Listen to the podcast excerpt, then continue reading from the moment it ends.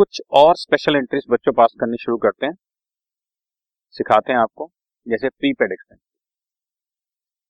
Basically technically देखा जाए तो ये सब एडजस्टमेंट एंट्री, इसका जनरल एंट्रीज नहीं बोलते हम इसको, बट फिर भी इसको जनरल एंट्री के कंटेंट में कवर कर देते हैं। एट द ईयर एंड बहुत सारी चीजों को हमें एडजस्ट करना पड़ता है।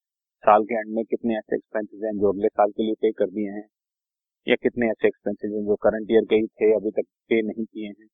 इस तरह की बड़ी सारी चीजें एडजस्ट करना, उनमें से एक चीज है आपके सामने प्रीपेड एक्सपेंसेस। अब प्रीपेड एक्सपेंसेस की जब भी हम एंट्री बात करते हैं तो एंट्री बनती है बच्चों प्रीपेड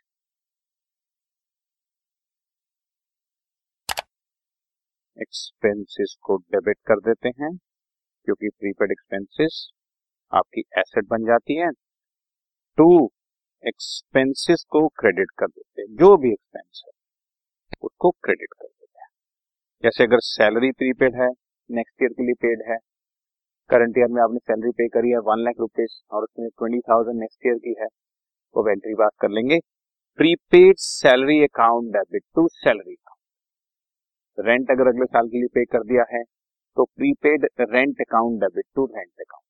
और जितना भी अमाउंट अगले साल के लिए, जैसे मैंने सैलरी का एग्जांपल लिया ट्वेंटी थाउजेंड तो ट्वेंटी थाउजेंड रुपीज हम लोग यहाँ पर बात करते हैं। अगर वेजेस प्रीपेड है तो एंट्री हो जाएगी prepaid wages debit to wages.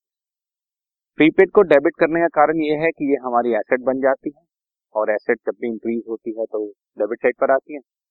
और एक्सपेंसेस को क्रेडिट करने का मतलब है ये करंट ईयर का एक्सपेंस ही नहीं है, इसलिए एक्सपेंस डाउन हो गया। और एक्सपेंस का डेबिट बैलेंस होता है, जब भी एक्सपेंसेस कम होंगे तो क्रेडिट, तो इसलिए इसकी एंट्री बनती है कोई भी respective prepaid expense account debit to expense account. इससे रिवर्स अगर कोई आउटस्टैंडिंग एक्सपेंस है, आउटस्टैंडिंग एक्सपेंस का मतलब होता है कि अगर कोई एक्सपेंस आपने ड्यू है बट पे नहीं किया, जैसे रेंट आउटस्टैंडिंग है मतलब रेंट ड्यू है पे नहीं किया, या सैलरी आउटस्टैंडिंग है मतलब सैलरी ड्यू है अभी पे नहीं किया, तो उसकी एंट्री हो जाएगी एक्सपेंस अकाउंट डेबिट, जो भी एक्सपेंस है, debit to expense outstanding.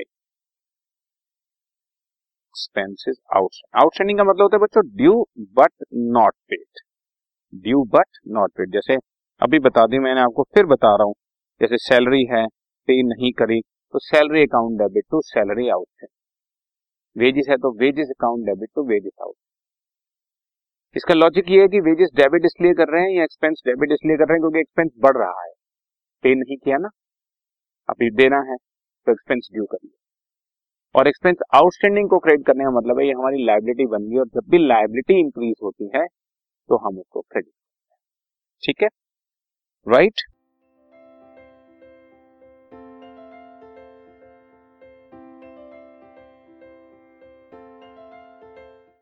This podcast is brought you by hub hopper and Shiksha अभियान।